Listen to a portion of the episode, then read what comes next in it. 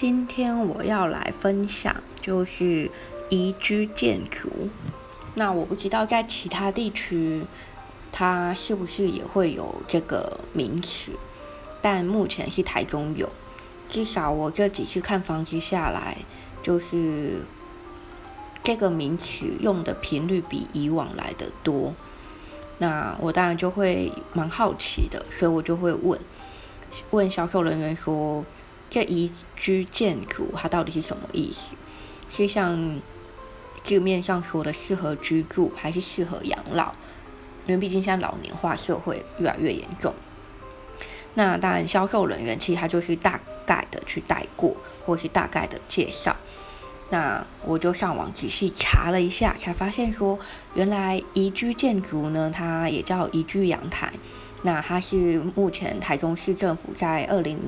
一九年就是去年的时，前年的时候，它要有一个绿色城市的构想设计，所以特别有了一个法律法规，也不是法规啦，就是一个鼓励办法，就是台中市鼓励宜居建筑设施设置及回馈办法。也就是说，建商它有这个设计，那它就会有要回馈。就是回馈的办法，我觉得就是好奇的人可以再去查一下。那其他的细节不外乎就是像第一种是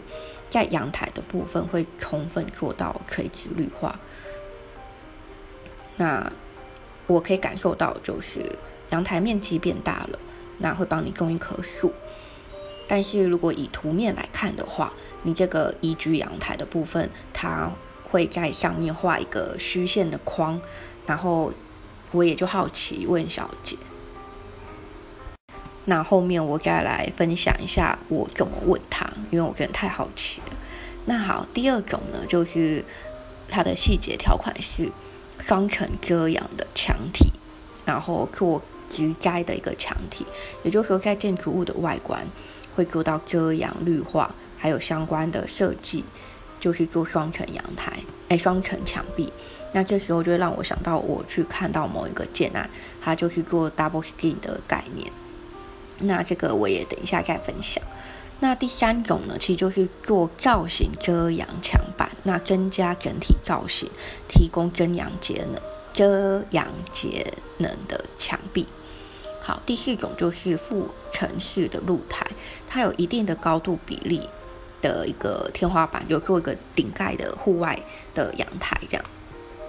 那其总而言之就是，房子本身的绿色比例会变多，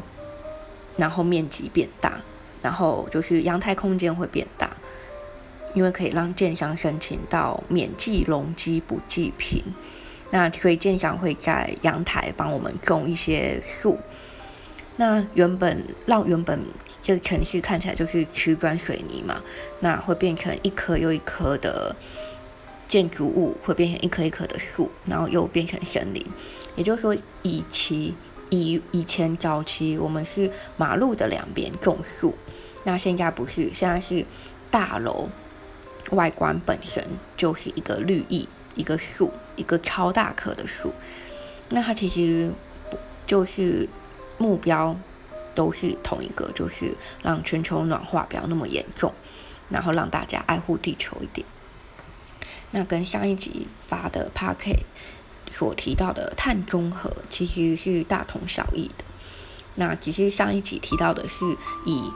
公司企业的出发点去提到，就是成本增加，但是可以减少碳排。那这边呢，却是提到跟房子本身有关的，就是跟建商有关的，跟我们有关的，就是建商成本增加，然后转过来回馈到的，就是转嫁到消费者身上。那不管怎样，其实就是大家的目标都是一致的，就是爱护地球、节能减碳、降低地球的负担。那为了要符合这宜居建筑的细节，那它的施作工法其实也会有不同，跟以前至少会不同。那听销售人员说，因为像结构需要再另外请技师审核，那再来就是模板跟钢筋会有增加，因为多了那一个宜居的平数。那再来就是这些种种的增加成本增加，就是让建筑成本也增加了嘛。而且最后是需要缴一笔回馈金给政府，就是把它用来当做研究跟发展的。但最后是让我又爱又恨的，就是每年住户他要回报宜居阳台的数，他过得如何？但为什么就让我又又恨又爱又恨呢？因为我听到一户一数的时候，其实我就觉得蛮可怕的，因为我不知道那棵树在我的阳台，它的载重够不够，会不会可能若干年后我那个地板或那个阳台怎么样？再是我担心浇水，那另外一个就是我担心树死了。那浇水的部分呢？其实销售人员那时候有提到，就是他们会设计自动浇水的设施，所以我们住户不用担心。那再就是树死了，那这真的就是让我圈圈叉叉，因为销售人员说他不能洗啊，他洗了还是要再种回去的，也就是说我们住户要亲自掏钱再种一棵。那所谓的回报宜居阳台的树，其实并不是住户本身回报，而是我之后听销售人员有提到，还是听朋友之间聊有聊到，就是说政府单位他们会派人在大楼外观进行拍摄。那就算其实没有等到政府单位的人来拍摄，大楼内的管委会其实也会开始要求跟提醒住户要去去处理后续。那好，那再重来一下，就是像我，我第一次听到，就是销售人员介绍，其实就是你会有个大阳台，那建商会送你棵树，那再来就是另外一派的销售人员是说，整栋不多户有这样的阳台设计，那这样的阳台设计可以让你放躺椅晒太阳。然后也有些也有销售人员提到说，这个阳台很适合现在的疫情的期期间，就是很适合做一个防疫宅，真的是为了销售无所不用其极，就是把这个缺点变成优点的包装出去。所以一开始其实我真的听到蛮吸引的，因为会觉得嗯有一种制造养分的感觉。但听到越后面销售人员介绍，然后跟朋友讨论，我越觉得很奇怪。其实奇怪的就是树死了，我要负责，因为有这棵树，我才有这个宜居阳台的空间。那也不是说一棵树有多贵，而是想到那后续处理的麻烦。因为我不知道树它会不会，嗯，树死了，但是树死的这中间它会不会长虫啊？味道啊，闻起来有的没的，甚至我有听到一派的人说，假如说今天建商选的树，那个树种它是会穿根的，那它可能会把我的那个阳台的钢筋水泥给穿破了，那久了其实会不会造成漏水或是干嘛？其实不会是不可能的，所以有些建商是有也有提出，就是那棵树本身它不会直接接触到土壤，而是会用不锈钢。的一个球体，一个盆好了，把它先包起来，然后再埋土进去，然后再埋到那个钢筋水泥那一边，就是它的工会比较比较复杂，多一道工就对，多了那一道不锈钢，但不是每个建商都会这么做，然后甚至我也会问销售人员，就是在那棵树上会多做一点功课跟询问，就是问说。嗯，建商选的树是怎样的树？那当然，这时候其实还不见得销售人员会知道。那我会想问，是因为我至少好歹回家做功课，查一下这棵树它到底有没有穿根，或者是长长多大的一个风险吧。那再来就是树长多大，其实除了跟盆家大大小有关之外，再就是跟树本身的品种有关。那其实不是说在乎这棵树怎么样，而是在乎后续的处理。因为就像刚刚提到，如果树是会传根的，那我的钢筋水泥的这个地板，就这阳台，到时候怎么办？不就变成一个有点危险的一个不可抗拒的原因吗？甚至后面要卖的时候，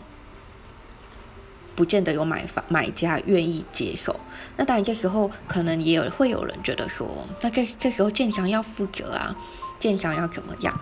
但最后的打算就是，他不管你啊，那你能怎么办？你还是得处理吧，因为你住在里面。好，那种种的宜居阳台、宜居建筑的这个话题，就让我想到了某个建案它的设计方式，它是采用 double skin，但它不是在阳台上阳台上面做琢磨设计，而是它是针对整栋大楼的外观进行 double skin 的设计，相对的成本上也会比。单纯在阳台上面设计贵上许多，因为它是整栋大楼外观做一个 double skin 前后错层，然后让房子本身不会直接晒到太阳之外，也会比较嗯达到宜居建筑的条件。那这样的建案格局规划其实也有让我蛮蛮惊讶的，就是他把一些别墅设计的元素，是别墅设计的哦，带到大楼里面。像是外玄关设计，这其实大多是别墅会有的设计，但他们把这个外玄关的设计放在大楼里面。那也就是说，这个外玄关是让住户方便落成，因为像大多的玄关都是内玄关，就是在室内里面，所以落成区也会在室内。那相对的，你也是把病菌、细菌带到室内了。那他们这个设计外玄关就是直接在。居家外面，你大门还没有打开，就有一个落成的设计。那也就是说，它的居家大门会有两道，一道就是外玄关的大门，一道是住家大门。那这个大门的存在，其实还保有了隐私的功能，就是不会让外人直接一眼看到你的居家环境。那再来是，嗯，阳台，阳台的设计它不是只有局部，它是沿着房子本身，就是你的阳台。也就是你的空中花园，然后也是你的散步的步道。那它所留下来的那个步道的宽度至少都五十公分以上。那围墙的安全更不用说，因为它是做 double skin 错层的墙体，所以相对也比较安全，也不容易晒到太阳。那你能想象吗？你可以直接在你家的阳台，就是你家的房子外观走一圈，从可能从客厅阳台。走走到主卧室的阳台，再继续走走到卧室的阳台，然后再沿着走过来是看到厨房，然后一直到外玄关，也就是说它就是绕房子一圈，而且就是嗯，它不是走部分的，部分的，就是阳台，那这个。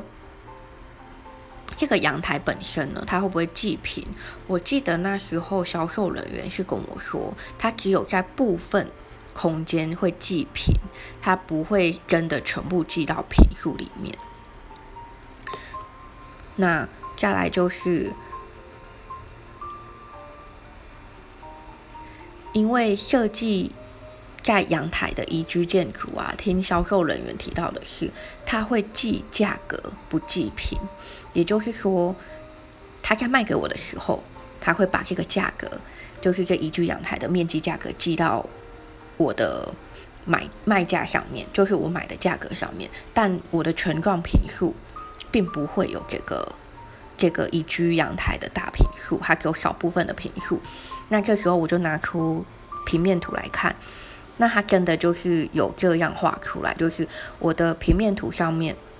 我的阳台很大没有错，但是会有一小格，它画虚线。那销售人员这时候就告诉我说，这虚线里面的空间那个平数就是你全幢上面的平数，那虚线以外的这个大平数，它是不会放在全幢里面的，但它却是卖给我的时候会记在价格房价里面的。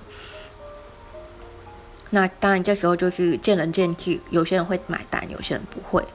那我觉得不管怎么样，其实有这个阳台，它的好意，它的美意就是落实宜居建筑，就是绿意环保的这个概念。但是以长远来看，就是不知道说到时候那棵树它真的穿根了，或是宜居阳台，因为过大蛮大的嘛，它会不会造成后续的一些？安全问题，但因为有技师审过了，所以可能会有，也可能不会，不知道，因为未来还没到，因为毕竟这是二零一九年新的法规。但这个不可否定的就是，它是一个开始讲求环保、节能减碳的节奏，所以不用未来，是这几年开始就有不少政策开始实施跟落实。那每个环节的消费者也是需要为了这些环保去做买单，那也让我们更深刻的感受到，不可以不顾环保跟地球生病的结果，因为你不管，那还是会发生，因为。不管是政府给的建筑法规，还有汽机车，因为排排放的二氧化碳也蛮严重的，然后甚至国际企业像苹果那些的，他们就是针对他们所供应的东西，然后去做一个碳中和跟零碳排的一个目标前进。那我会觉得，除了跟进，好像也没有别的办法。那当然，跟进就是会有很大的成本开销。那企业都有办法把这些成本开销转嫁到消费者身上。那身为消费者的我们，是不是也要把这些成本费用转嫁到其他地方，让我们的退休生活比较好一点呢？其个不外乎就是会回归到投资这个区域、这个领域。那接下来，其实我也会发一些关于投资的。我初步的想法跟中间的过程，当然因为还没到最终结果，我就没有办法分享这个，所以我顶多就是分享说为什么会接触到投资，甚至投资为什么那么重要，为什么我会那么的提倡建议，希望大家都会有这个选项在人生里面。我觉得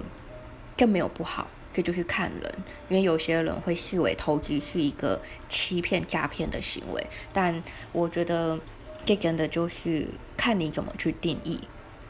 那后面呢，我会渐渐发一些，就是像刚刚讲到的投机相关的，或者是我在杂志上所感同身受的，包括我去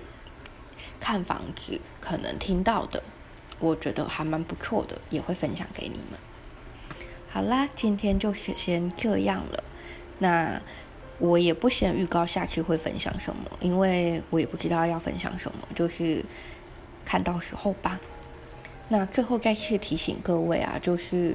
嗯，买房子它不是一笔小钱，包括投资也不是一笔小钱，所以啊，该做的事前作业真的不要少。那每个人的故事都是我们要去学习跟去去检讨的部分。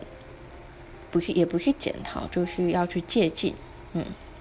那感谢以上今天的聆听。为了让我有持续分享的动力啊，也欢迎你们请我喝杯咖啡哦。拜。